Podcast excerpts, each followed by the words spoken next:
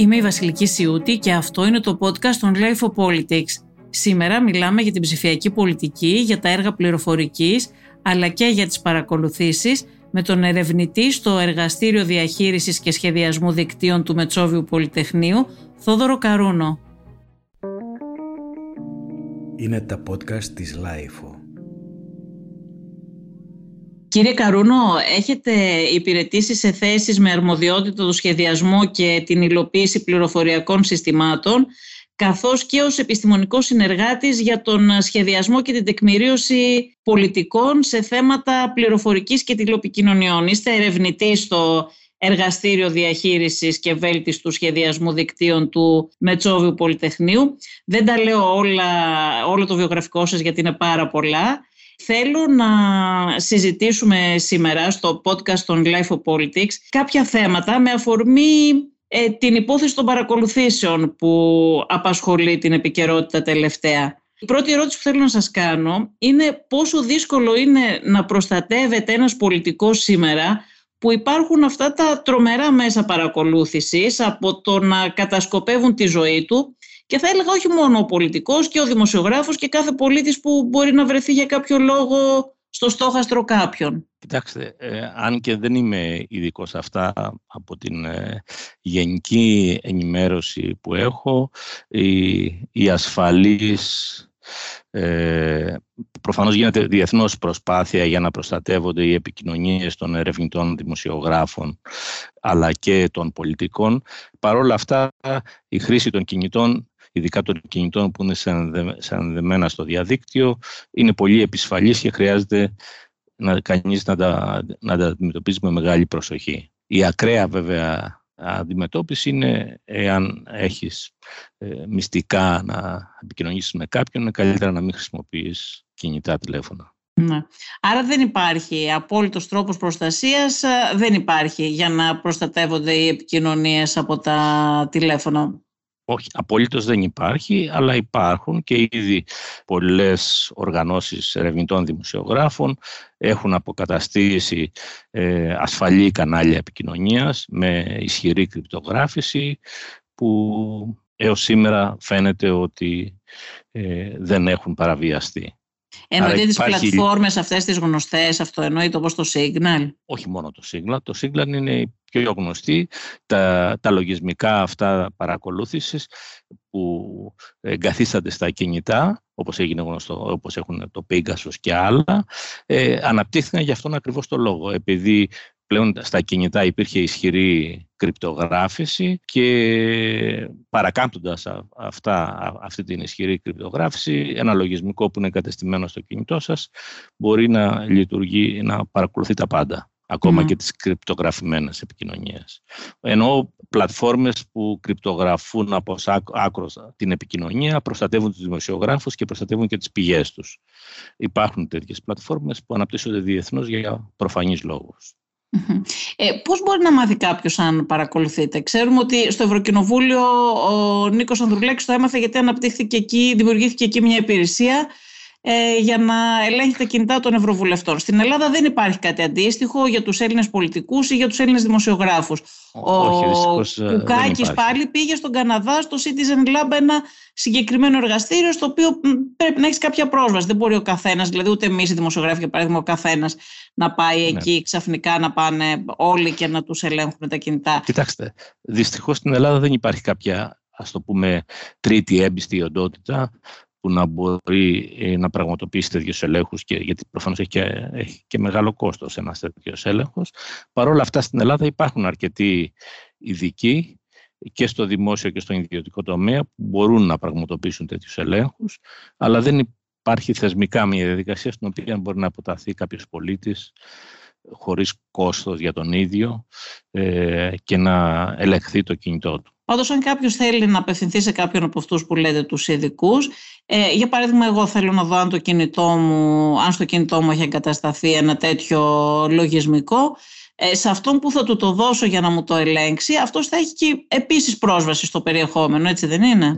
Προφανώς. Κοιτάξτε, η πιο απλή λύση που συστήνουν πολλοί, ας το πούμε εντός αγωγικών, μη ειδικοί σαν εμένα, είναι ότι αγοράζεται ένα φθηνό καινούριο smartphone καθαρό από την αρχή.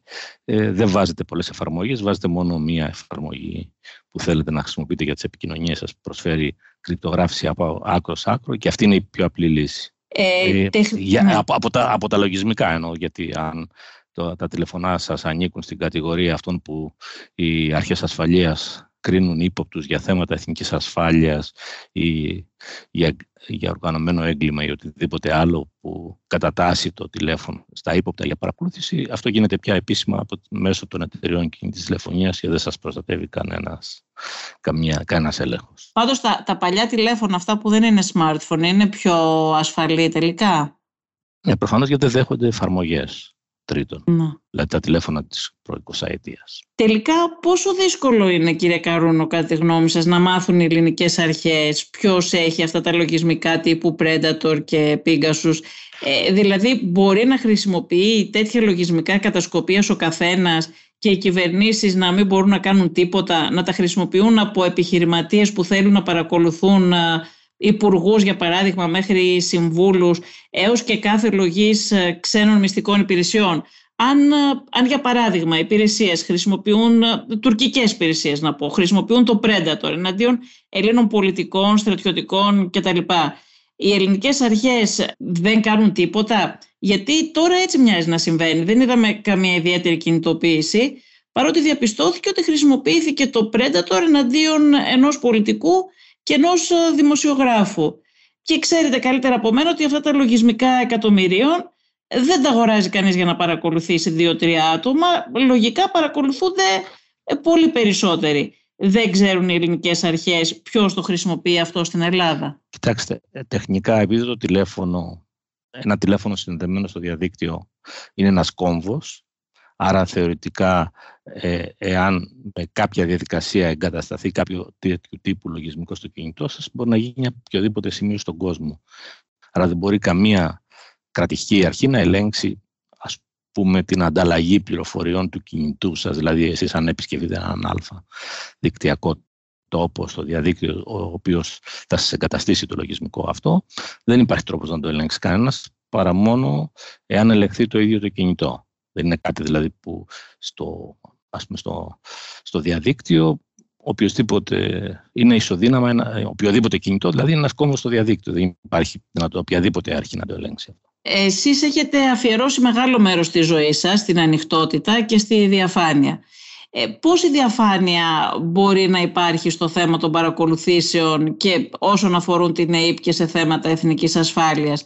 Είναι δυνατό αυτό? Γιατί αντιλαμβάνεται ο καθένας τις δυσκολίες, αλλά από την άλλη, αν δεν υπάρχει καμία διαφάνεια και δεν υπάρχει δημοκρατικός έλεγχος και λογοδοσία, τότε υπάρχουν πολλοί κίνδυνοι να δρουν ανεξέλεγκτα αυτές οι υπηρεσίες, έτσι δεν είναι? Είναι λογικό. Οι υπηρεσίες ασφαλείας, για προφανείς λόγους, εθνικής ασφαλείας, δίωξης οργανωμένου εγκλήματος, οικονομικού εγκλήματος, θα πρέπει να έχουν τα πιο σύγχρονα εργαλεία στη διάθεσή τους για να μπορούν να αντιμετωπίζουν ή να ερευνούν παρόμοιες υποθέσεις.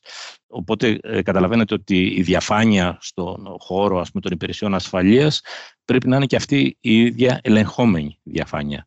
Θυμάμαι όταν είχαμε ξεκινήσει τη Διαύγεια και είχε ανοίξει μια συζήτηση ποιες αποφάσεις πρέπει να περιλαμβάνονται στη Διαύγεια. Προφανώς δεν είναι θέμα, είχε προταθεί, αλλά απορρίφθηκε δυστυχώς για διάφορους λόγους που δεν είναι στιγμή να τους αναλύσουμε, παράλληλα με την δημόσια διάβγεια να θεσπιζόταν και μία απόρριτη διάβγεια, όπου θα ελεγχόταν από τις υπηρεσίες που έχουν δικαιοδοσία, και εκεί θα καταχωρούνται όλες οι αποφάσεις που είναι απόρριτες, ώστε οι αρμόδιες αρχές που έχουν δικαίωμα, π.χ. οι δικαστικές αρχές, οι ανεξάρτητες αρχές κτλ., που έχουν από τον νόμο δικαιοδοσία, να μπορούν μέσω της απόρριτης διάβγειας να ελέγχουν αυτές τις αποφάσεις. Όπως και η ΑΔΑΕ, ας πούμε, και η ΑΔΑΕ θα μπορούσε.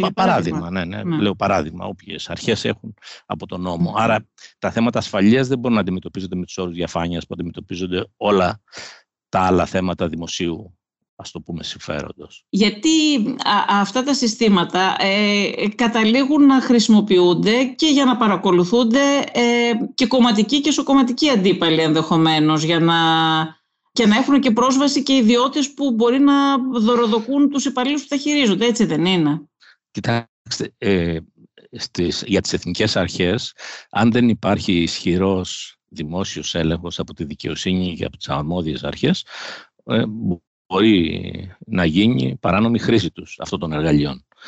Άρα το ζητούμενο αυτή τη στιγμή είναι να υπάρχουν ασφαλιστικές δικλείδες που να μπορούν, ας πούμε, να ελέγχουν τη χρήση, ας πούμε, των αρχών αυτών, όπως είναι η ανεξάρτητη αρχή, οι αρμόδιες εισαγγελικές αρχές, και θα μπορούν προφανώς οι ίδιοι, όπως γίνεται και σε άλλες χώρες, αν το ελληνικό θεσμικό πλαίσιο εξυγχρονιστεί, να κινητοποιούν ότι πόρους υπάρχουν, γιατί υπάρχουν πολλά αξιόλογα στελέχη στο δημόσιο τομέα και στον ιδιωτικό τομέα, να τους θέτουν στην υπηρεσία τους και να ερευνούν διεξοδικά τέτοιες, ας πούμε, να το πω των εισαγωγικών, ή πιθανές παράνομες χρήσεις των δυνατοτήτων που έχουν οι αρχές ασφαλείας, ώστε να περιοριστεί ή να αποφευχθεί η μη νόμιμη χρήση αυτών των εργαλείων.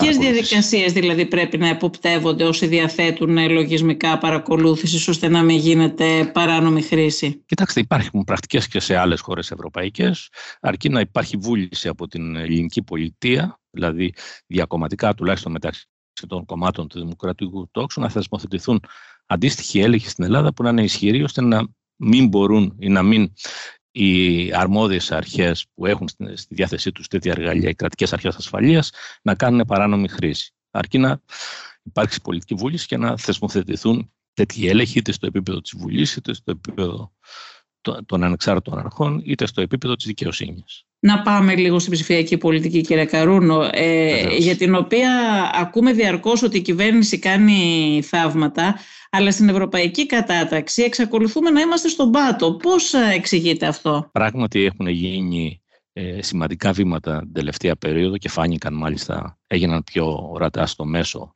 χρήστη των υπηρεσιών του διαδικτύου στην περίοδο της πανδημίας. Αλλά για να αλλάξουμε κατάταξη, οι δείκτες αυτοί είναι πιο σύνθετοι και απαιτούν πιο βαθιές αλλαγές, θα έλεγα, ας πούμε, π.χ. βελτίωση του ανταγωνισμού στον χώρο των τηλεπικοινωνιών και των παρεχόμενων υπηρεσιών, γιατί εκεί είναι ένας από τους χώρους που παραμένουμε πάρα πολύ χαμηλά, γιατί από ό,τι φαίνεται, εκ του αποτελέσματος λέω πάντα, δεν υπάρχει αποτελεσματική ρύθμιση έτσι ώστε να υπάρχει πραγματικός ανταγωνισμός για τις υπηρεσίες διαδικτύου που προσφέρονται στην Ελλάδα από τις γνωστές εταιρείες κινητής τηλεφωνίας, και έτσι λειτουργεί ένα είδος, ας πούμε, εντός εισαγωγικών, αποδεκτόμεν από το ρυθμιστικό πλαίσιο, καρτέλ σε αυτή την αγορά που μας κατατάσσει πάρα πολύ χαμηλά, και έτσι έχουμε το ακριβότερο και το, ας το πούμε, χειρότερο ίντερνετ στην Ευρώπη. Υπάρχει καρτέλ δηλαδή στο ίντερνετ στην Ελλάδα? Κοιτάξτε, προφανώς εγώ δεν είμαι ειδικός για να διαπιστώσω αν υπάρχει καρτέλ. Θεωρητικά έχουμε ρυθμιστικές αρχές, όπως είναι η Εθνική Επιτροπή Τηλεπικοινωνιών και Ταχυδρομείων και η Επιτροπή Ανταγωνισμού, που μπορούν να το διαπιστώσουν αν κάνουν κατάλληλα. Αλλά εκ του αποτελέσματος φαίνεται, αν δείτε, έχουμε τις πιο ακριβές τιμές στην Ελλάδα και τις πιο χαμηλές ταχύτητες στην Ευρώπη, που μας κατατάσσουν πιο κοντά σε χώρες εκτός Ευρωπαϊκής Ένωσης.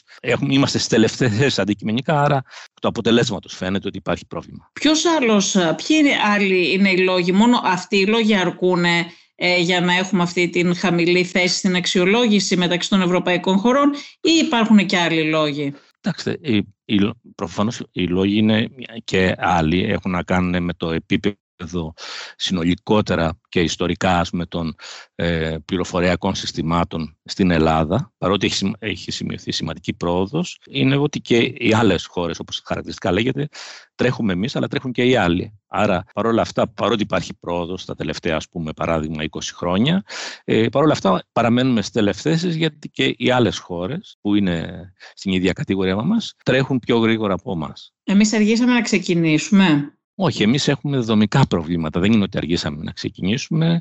Έχουμε δομικά προβλήματα που δεν επιτρέπουν να ανταγωνιστούμε στον χώρο των υπηρεσιών τις άλλες ευρωπαϊκές χώρες. Δεν αντιμετωπίζονται αυτά τα δομικά προβλήματα. Κοιτάξτε, από ό,τι φαίνεται, τουλάχιστον έως σήμερα, δεν έχουν αντιμετωπιστεί αποτελεσματικά, πέρα από την αξιοποίηση, ας το πούμε, εμβληματικών πληροφοριακών συστημάτων που έχουν αναπτυχθεί στην τελευταία, ας πούμε, 20 ετία, όπως είναι το γνωστό μας τάξης, όπως είναι η ηλεκτρονική συνταγογράφηση κτλ., που έχουν αξιοποιηθεί στο να παρέχονται αξίες, υπηρεσίες προσθεμένης αξίας, οι οποίες τις έχουμε γνωρίσει όλοι στην καθημερινή μας ζωή, και όπως είναι η άλλη συνταγογράφηση, η δυνατότητα μας να μπαίνουμε σε άλλα πληροφοριακά συστήματα του δημοσίου χρησιμοποιώντας τους κωδικούς που έχουμε στο τάξης ή στις τράπεζες που διαθέτουν υπηρεσίες ηλεκτρονικής τραπεζικής. Αυτή είναι η νέα πραγματικότητα που έχει διαμορφωθεί και η οποία έχει στηριχθεί με μικρές αλλαγές, δηλαδή αυτό που έδειξε η πρόσφατη περίοδος, ότι αρκεί να υπάρχει η δυνατότητα και η κατανόηση, να κινητοποιηθούν και να αξιοποιηθούν τα υπάρχοντα πληροφοριακά συστήματα και με μικρές αλλαγές να προσφέρουν υπηρεσίες προσθεμένης αξίας που έχουν, ας πούμε, όπως παράδειγμα λέω, ας πούμε, η υπεύθυνη δήλωση που πλέον χρησιμοποιείται από εκατομμύρια πολίτες και δεν χρειάζεται να αφήσει κανείς τη δουλειά του και να πάει στο ΚΕΠ για να κάνει μια υπεύθυνη δήλωση. Την κάνει σε λίγα λεπτά από τον υπολογιστή του ή από το κινητό του. Έτσι υπάρχει ένα μεγάλο όφελος. Αυτή είναι μια υπηρεσία μεγάλης αξίας που αναπτύχθηκε με λίγη προσπάθεια. Αλλά το μεγαλύτερο πρόβλημα πίσω από αυτά είναι πώς θα καταφέρουμε να εξυγχρονίσουμε και να έχουμε βιώσιμα πληροφοριακά συστήματα σε όλους τους βασικούς τομείς πολιτικής της δημόσιας διοίκησης, τουλάχιστον στους κεντρικούς. Το έχουμε δει αυτό και στις συντάξεις, για παράδειγμα. Ξέρουμε πόσο εύκολα βγαίνει μια σύνταξη σε πολλές χώρες της κεντρικής και βόρειας Ευρώπης, και όχι μόνο, και πόσο δύσκολο είναι στην Ελλάδα. Κοιτάξτε, οι συντάξεις είναι ένα, θα το πω κάπως, ας το πούμε απλοϊκά, είναι σαν, είχαμε περίπου 35 ταμεία κοινοποιήθηκαν σε ένα πλέον. Έτσι. Είναι σαν να είχαμε 35 τράπεζες, να είχαμε λογαριασμούς και σε κάποιες από αυτές, και όταν ενοποιούνται να μπορεί κανείς να μας πει πόσα χρήματα έχουμε στη νέα ενιαία τράπεζα. Δηλαδή, αυτό είναι πολύ βασικό πρόβλημα. Ο λόγος που δεν βγαίνουν συντάξεις είναι ότι γιατί όλα τα συστήματα αυτά ήταν έστω και μηχανογραφημένα με τεράκλητους τρόπους και ασύμβατους τρόπους μεταξύ τους, και εκτός από το ΊΚΑ δηλαδή, ώστε καταλήγει να είναι αδύνατο να υπολογιστεί η σύνταξη όταν αφορά ταμεία πέραν του ΊΚΑ. Και το ΊΚΑ έχει προβλήματα, αλλά τουλάχιστον ήταν σε πολύ καλύτερη κατάσταση από τα υπόλοιπα 35 ταμεία. Άρα αυτό είναι ένα δομικό πρόβλημα ασυμβατότητας, και αυτό είναι πολύ κεντρικό πρόβλημα, δηλαδή όταν τα βασικά μητρώα του δημοσίου δεν έχουν σχεδιαστεί και υλοποιηθεί σωστά, ώστε να μπορούν να ανταλλάσσουν στοιχεία μεταξύ τους, αυτά που χρειάζεται για να εξυπηρετηθούν οι πολίτες και οι επιχειρήσεις. Μπορείτε να μας δώσετε 3 παραδείγματα έργων που θα μπορούσαν να είχαν υλοποιηθεί καλύτερα, που δεν υλοποιήθηκαν σωστά δηλαδή? Κοιτάξτε, παρότι ασχολούμαι πάρα πολλά χρόνια δηλαδή με την πληροφορική στην Ελλάδα και έχω καλή αντίληψη, μπορεί πιθανά να μην γνωρίζω αρκετά καλά και η γνώμη μου να είναι υποκειμενική σε σχέση με τα ποια συστήματα ας πούμε δεν θα μπορούσαν να είχαν γίνει καλύτερα, αλλά έχω σχεδόν, μπορώ να πω 2-3 παραδείγματα πολύ έτσι, αντιπροσωπευτικά. Ένα που είχα άμεση εμπλοκή ήταν το πληροφορικό σύστημα του Γενικού Λογιστήριου του Κράτους, που υπήρχε ένας πολύ έτσι, αξιόλογος διευθυντής πληροφορικής εκεί και μια εταιρεία σχετικά μικρή για τα ελληνικά δεδομένα, για τα ευρωπαϊκά δεδομένα, με έδρα τη Λάρισα, όπου παρήχε υπηρεσίες στο Γενικό Λογιστήριο του Κράτους και είχε σχεδιάσει ένα σύγχρονο σύστημα για να εξυγχρονιστεί αυτό. Παρ' όλα αυτά, υπήρξαν πιέσεις, επελέγει ένα περίπου 5+ κόστους πληροφοριακό σύστημα, εκδιώχθηκε από τη θέση του διευθυντής, γιατί προφανώς δεν συμφωνούσε με αυτή την επιλογή. Και το σύστημα αυτό, παρότι έχουν δαπανηθεί πάρα πολλά εκατομμύρια από τότε, δεν έχει λειτουργήσει αποτελεσματικά, ενώ έχει ανακοινωθεί δεκάδες φορές ότι λειτουργεί. Και είναι ένα. Ποια χρονιά έγινε αυτό που μας λέτε? Ξεκίνησε αυτό γύρω στο 11-12 και από τότε κάθε λίγα χρόνια ανακοινωνόταν, και τώρα πάλι ανακοινώνεται, ότι είναι ένα σύγχρονο σύστημα και τα λοιπά. Είπατε ότι χρησιμοποιήθηκε ένα σύστημα όμως πολλών εκατομμύριων που στήχησε πολύ περισσότερα εκατομμύρια στο ελληνικό δημόσιο. Αυτό είναι κλασικό και πάλι δεν υπήρχε αποτέλεσμα. Πότε έγινε αυτό το σύστημα με τα περισσότερα χρήματα? Γίνεται συνέχεια από το 12 και μετά, ακόμα και σήμερα, επεκτείνεται για να καλύψει όλο το δημόσιο τομέα κτλ. Αλλά το αναφέρω σαν δηλαδή, μας λέτε ότι μπορούσε να γίνει αυτό το πράγμα με πολύ λιγότερα χρήματα και έκτοτε δίνονται πολύ περισσότερα χρήματα και χωρίς αποτέλεσμα στην ουσία, χωρίς να υλοποιηθεί αυτό το έργο όπως θα έπρεπε. Θα μπορούσε, αν υπήρχε βιομηχανική πολιτική στη χώρα, να ενισχυθεί αυτή η εταιρεία που το έχει υλοποιήσει από τη Λάρισα, να αποκτήσει ανταγωνιστικό πλεονέκτημα και πιθανά να εξάγει αυτές τις υπηρεσίες και σε άλλες, να αποκτήσει δηλαδή και εξαγωγική δραστηριότητα. Αυτό είναι ένα παράδειγμα. Ένα άλλο κλασικό επίσης παράδειγμα είναι λίγο πιο πρόσφατο, είναι το λεγόμενο, τα αρχικά του λέω γιατί υλοποιήθηκε πριν από 3-4 χρόνια, λέγεται ΞΙΔΕ, είναι το, ας πούμε, το ενιαίο σύστημα διακίνησης εγγράφων στο ελληνικό δημόσιο. Ενώ υπάρχουν, ας πούμε, περίπου 10 ελληνικές εταιρείες που εξυπηρετούν σχεδόν όλους τους φορείς του δημοσίου με παραπλήσια συστήματα διακίνησης εγγράφων και θα μπορούσε να αναπτυχθεί ένα σύστημα σε συνεργασία με αυτές τις εταιρείες σχετικά χαμηλού κόστους. Επελέγει η λύση να σχεδιαστεί, αυτό ήταν επί κυβέρνησης ΣΥΡΙΖΑ και υπουργού του κυρίου Παπά, ένα σύστημα περίπου 30 εκατομμυρίων και ευρώ, το οποίο στην πράξη δεν έχει αποφέρει σημαντικά αποτελέσματα ως σήμερα, γιατί ήταν κακά σχεδιασμένο και υπερκοστολογημένο και το πρόβλημα αυτό που υπέθετε κανείς ότι θα έλυνε, δεν το έχει λύσει. Το μόνο που έχει προσφέρει είναι ένα σύστημα πολύ σχετικά μικρού κόστους, 30 εκατομμύρια, διαχείρισης ψηφιακών υπογραφών. Αυτό είναι ένα δεύτερο παράδειγμα. Ένα τρίτο που είναι και κάπως επίκαιρο, είναι το θέμα των λεγόμενων σύγχρονων ευρωπαϊκών ταυτοτήτων. Αυτό ξεκίνησε ως έργο γύρω στη δεκαετία, αρχές της δεκαετίας, δηλαδή γύρω στο 11-12, σχεδιάστηκε ως ένα έργο περίπου προϋπολογισμού 70 εκατομμυρίων ευρώ. Δεν προχώρησε ποτέ για διάφορους λόγους που είχαν να κάνουν κυρίως με αντιθέσεις μεταξύ των Υπουργείων. Ποιος έχει αρμοδιότητα, αν έχει το Υπουργείο Ψηφιακής Διακυβέρνησης τότε ή το Υπουργείο Προστασίας του Πολίτη. Στη συνέχεια η κυβέρνηση ΣΥΡΙΖΑ διπλασίασε τον προϋπολογισμό στα 150 εκατομμύρια, αλλά δεν το τέλειωσε ποτέ το έργο αυτό.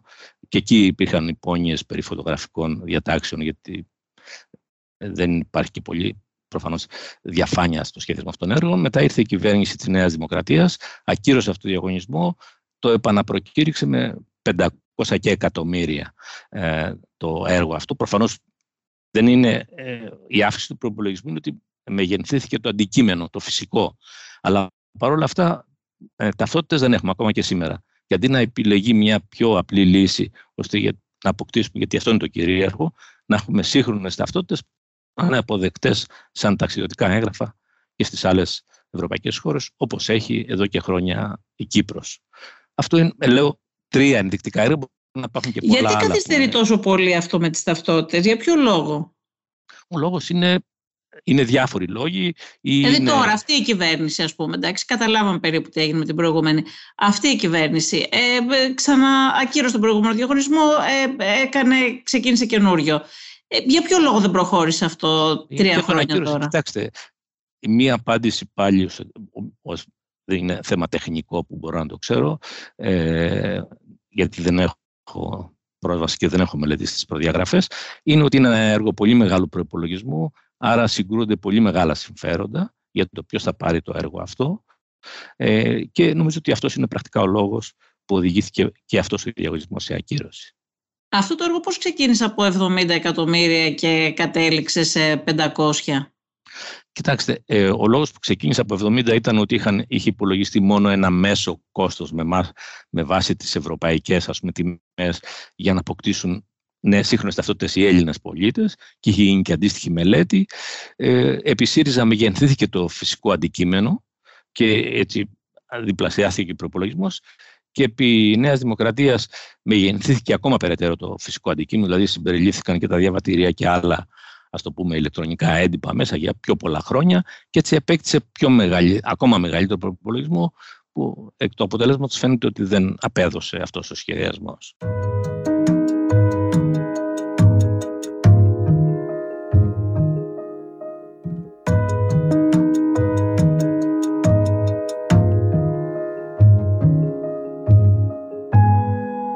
έργα που έχουν υλοποιηθεί με καλό τρόπο, υποδειγματικό ας πούμε θα έλεγα. Εσείς θεωρείτε ότι υπάρχουν?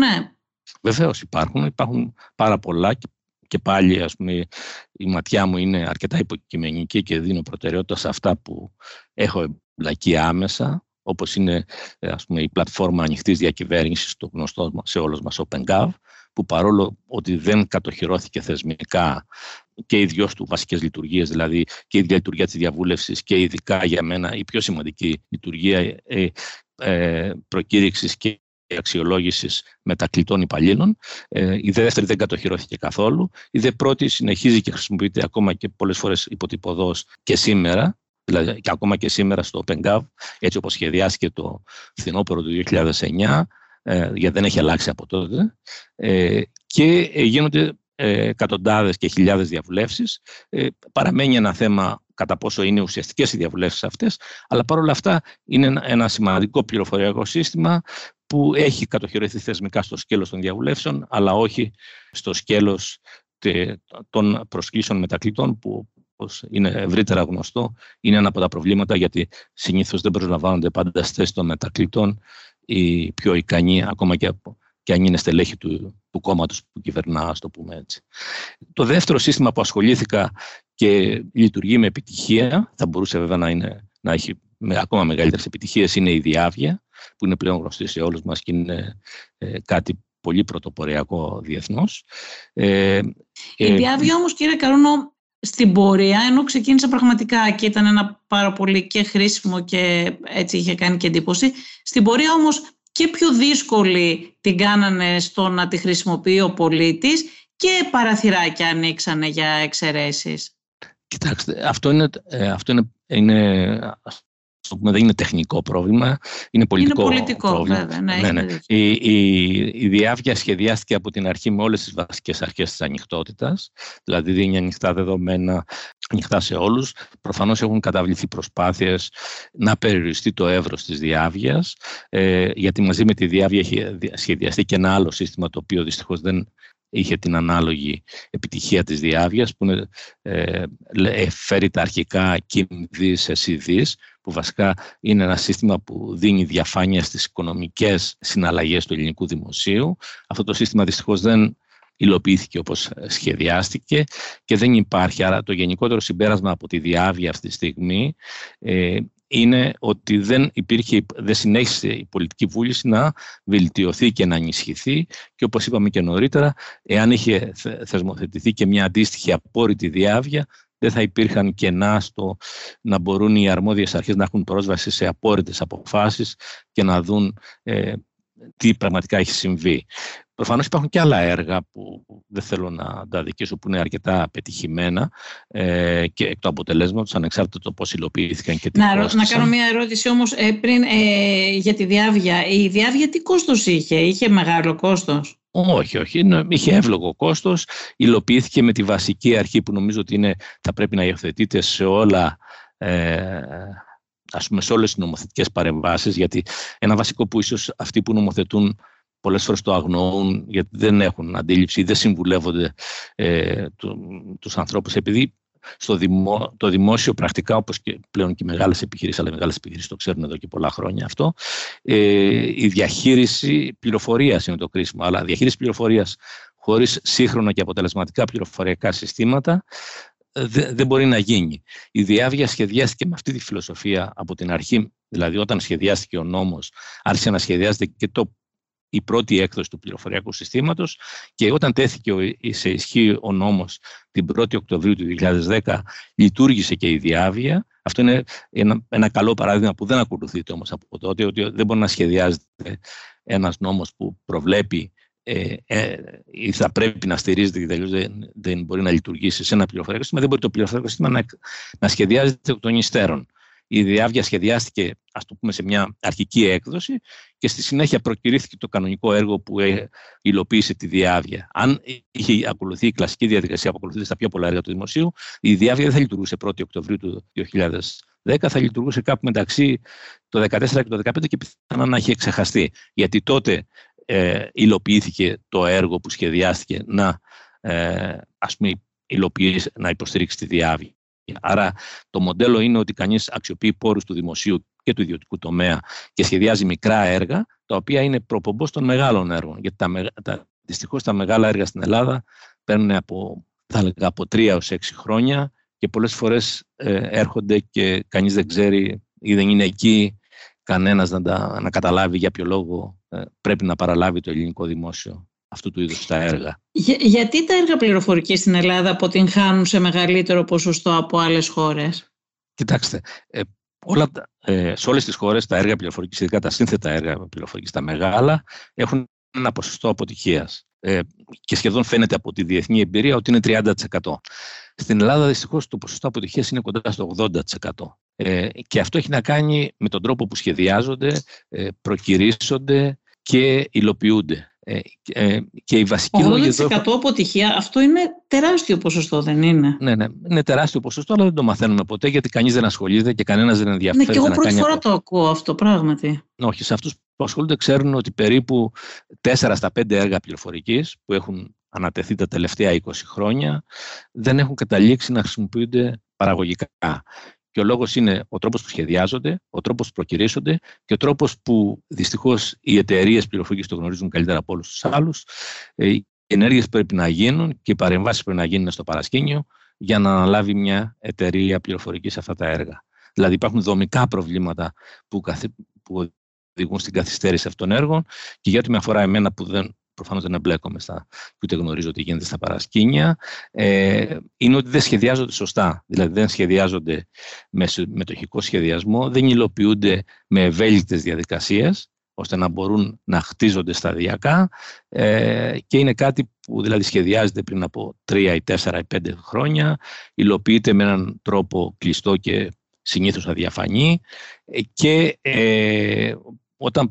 όταν παραδίδεται στους αρμόδιους φορείς του δημοσίου, δεν μπορεί να λειτουργήσει αποτελεσματικά για πολλούς και διάφορους λόγους που είναι πολύ μεγάλη συζήτηση αυτή. Άρα υπάρχουν και χρήματα που σπαταλώνται, δημόσιοι πόροι, έτσι, χρήματα του ελληνικού δημοσίου που σπαταλώνται από τη στιγμή που τα έργα αυτά αποτυχαίνουν, έτσι δεν είναι? Κοιτάξτε, επειδή τα έργα πληροφορικής είναι, ας πούμε εντός εισαγωγικών, έχουν ηλική υπόσταση, αλλά έχουν και μεγάλο τμήμα τους είναι αήλο, δεν είναι όπως είναι κατασκευάζω έναν δρόμο και αν ξαφνικά βγάλει λακκούβες, τις βλέπω. Ένα πληροφοριακό σύστημα μπορεί να, και υπάρχουν τέτοια, γιατί μου έχει τύχει, να έχει παραληφθεί και όταν ρωτήσεις πού είναι αυτό το πληροφοριακό σύστημα, σου λένε είναι με αυτά κάποια πακέτα, λέω τώρα για πριν από μια δεκαετία, που είχα ασχοληθεί με αυτό το θέμα, είναι με κάποια CD και κάποια εγχειρίδια σε μια ντουλάπα στο υπόγειο του ΤΑΔΕ Υπουργείου. Έχουν αυτό το πρόβλημα τα πληροφοριακά συστήματα. Άρα σπαταλώνται πόροι, έτσι δεν είναι? Χάνονται χρήματα. Με την έννοια αυτή είναι προφανώς χάνονται χρήματα, αλλά αυτό έχει καταλήξει να είναι δομικό πρόβλημα στην Ελλάδα. Δεν είναι, και γι' αυτό αν παρατηρήσετε ας πούμε, τα ίδια έργα, ας πούμε, λέω, το πιο χαρακτηριστικό που είναι ιστορικά, το θυμάμαι από όταν ήρθα στην Ελλάδα αυτό, γύρω στο 80, γιατί τα πρώτα 3 χρόνια είχα την ατυχία και την τύχη από μια σκοπιά να δουλέψω στην Υπηρεσία Ανάπτυξης Πληροφορικής του τότε Υπουργείου Προεδρίας και μου πήρε κάποιο χρόνο να καταλάβω πραγματικά τι συμβαίνει. Αλλά μετά από λίγα από την Αμερική τότε, έτσι. Ναι. Αλλά μετά από το 90 και μετά όταν πλέον... είχα την τύχη να εργαστώ στο Πολυτεχνείο, στο εργαστήριο που είμαι ακόμα και σήμερα. Άρχισα να καταλαβαίνω πάρα πολλά πράγματα. Τι είναι αυτό που πάει στραβά. Και ένα το χαρακτηριστικό παράδειγμα είναι ας πούμε, το λεγόμενο πληροφοριακό σύστημα των νοσοκομείων. Πρέπει να έχει προκηρυχθεί και να υλοποιείται ακόμα και τώρα πάλι. Προκηρύχθηκε στο Ταμείο Ανάκαμψης, χωρίς κανένας να διαφερθεί να καταλάβει τι έγινε τα τελευταία 40 χρόνια. Γιατί έχει αυτό το έργο προκηρύχθηκε και ξαναπροκηρύχθηκε πάνω από 3 φορές.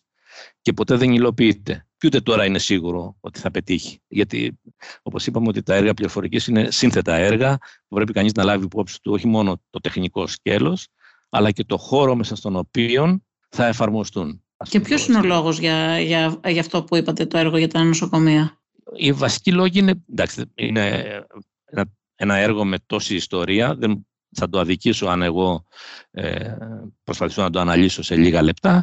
Ο βασικός λόγος, αν θα μπορούσα να πω έναν λόγο, είναι ότι δεν σχεδιάζονται με ευέλικτο τρόπο, λαμβάνοντας υπόψη τη γνώμη των τελικών χρηστών. Είτε αυτοί είναι, ας το πούμε, οι νοσηλευτές, οι διοικητικοί υπάλληλοι των νοσοκομείων, το ιατρικό προσωπικό και το καθεξής. Αυτό, κατά τη γνώμη μου, είναι ο βασικότερος λόγος από όλους. Και μία τελευταία ερώτηση, κύριε Καρούνο, προσωπική. Εσείς πώς ξεκινήσατε να ασχολείστε με την πληροφορική? Κοιτάξτε, εγώ άρχισα να σπουδάζω στο Δημοτικό Πανεπιστήμιο της Νέας Υόρκης κοινωνιολογία και, όπως στην Ελλάδα είναι ακόμα επίκαιρο αυτό, είμαστε ως αριστερός της εποχής εκείνη νεαρός φοιτητής. Είχα ενταχθεί στις παρατάξεις και της σχολής μου. Η σχολή μου ήταν η Σχολή Σύγχρονων Μελετών και είχε δημιουργηθεί στο Δημοτικό Πανεπιστήμιο της Νέας Υόρκης ως αίτημα του φοιτητικού κινήματος. Ήταν μια πολύ προοδευτική και σύγχρονη σχολή. Αλλά κάποια στιγμή εμείς ως φοιτητές και φοιτητικές παρατάξεις θεωρήσαμε ότι η διοίκηση της σχολής δεν ήταν αρκετά προοδευτική, που εκ των υστέρων φάνηκε ότι είναι λάθος. Και αρχίσαμε απεργίες, καταλήψεις. Οπότε στο τρίτο εξάμηνο περίπου η διοίκηση του Πανεπιστημίου αποφάσισε ότι δεν μπορεί να συνεχίσει να λειτουργεί η σχολή αυτή. Λάβαμε μια επιστολή όλοι οι φοιτητές ότι αν θέλουμε να συνεχίσουμε τις σπουδές μας στο Δημοτικό Πανεπιστήμιο της Νέας Υόρκης, πρέπει να διαλέξουμε μια άλλη σχολή. Και εγώ, επειδή είχα ασχοληθεί λίγο και από μικρός, ήμουνα και ραδιορασιτέχνης και τα λοιπά, άρα είχα μια έφεση κάπως, ας πούμε, σε τεχνικά θέματα, αποφάσισα κάπως τυχαία να συνεχίσω τις σπουδές μου στην επιστήμη υπολογιστών. Και έτσι ξεκίνησα δουλεύοντας εκεί στο εργαστήριο, βοηθώντας τον καθηγητή να κάνει την έρευνά του. Και στη συνέχεια απέκτησα μια εμπειρία που ήταν για μένα μοναδική. Εργάστηκα σε ένα τμήμα, ας πούμε, που είχε σχέση έμεσα με την πληροφορική στο Δήμο της Νέας Υόρκης, το οποίο μου έκανε, και το λέω σαν παράδειγμα, έχω διάφορα παραδείγματα από τις εμπειρίες μου και στο Πανεπιστήμιο και στην εργασιακό μου βίο το μετέπειτα. Όταν πήγα εκεί να εργαστώ, υπήρχε οργάνωση. Δηλαδή αυτό είναι το πιο εντυπωσιακό. Όταν πήγαινα το πρωί στη δουλειά, με καλούσε ο ματάρχης μου που είχε και άλλους 5-6 σαν εμένα και μας έλεγε τι πρέπει να κάνουμε μες την ημέρα, και πριν φύγουμε μας καλούσε να δει τι κάναμε και τι έμενε να κάνουμε την επόμενη μέρα. Όταν ήρθα στην Ελλάδα να δουλέψω στην υπηρεσία ανάπτυξης πληροφορικής, δεν υπήρχε κάτι τέτοιο. Πρακτικά ο καθένας έκανε ό,τι ήθελε, δούλευε αν ήθελε, δεν υπήρχε ουσιαστικό προγραμματισμός και απολογισμός ημερήσιος, και όταν έχω να όπου εργάζομαι προσπαθώ να το εφαρμόζω αυτό και παρατηρώ ότι με αντιμετωπίζουν κάπως σαν από άλλο κόσμο. Καταλάβαμε. Λοιπόν, σας ευχαριστώ πάρα πολύ, κύριε Καρούνο. Και εγώ σας ευχαριστώ για την ευκαιρία που μου δώσατε να συζητήσουμε ένα τόσο σημαντικό θέμα που έχει να κάνει με το πώς μπορεί να εξχρονιστεί, να εφαρμοστεί δηλαδή μια σύγχρονη ψηφιακή πολιτική στην Ελλάδα, στο δημόσιο και στον ιδιωτικό τομέα. Ευχαριστώ.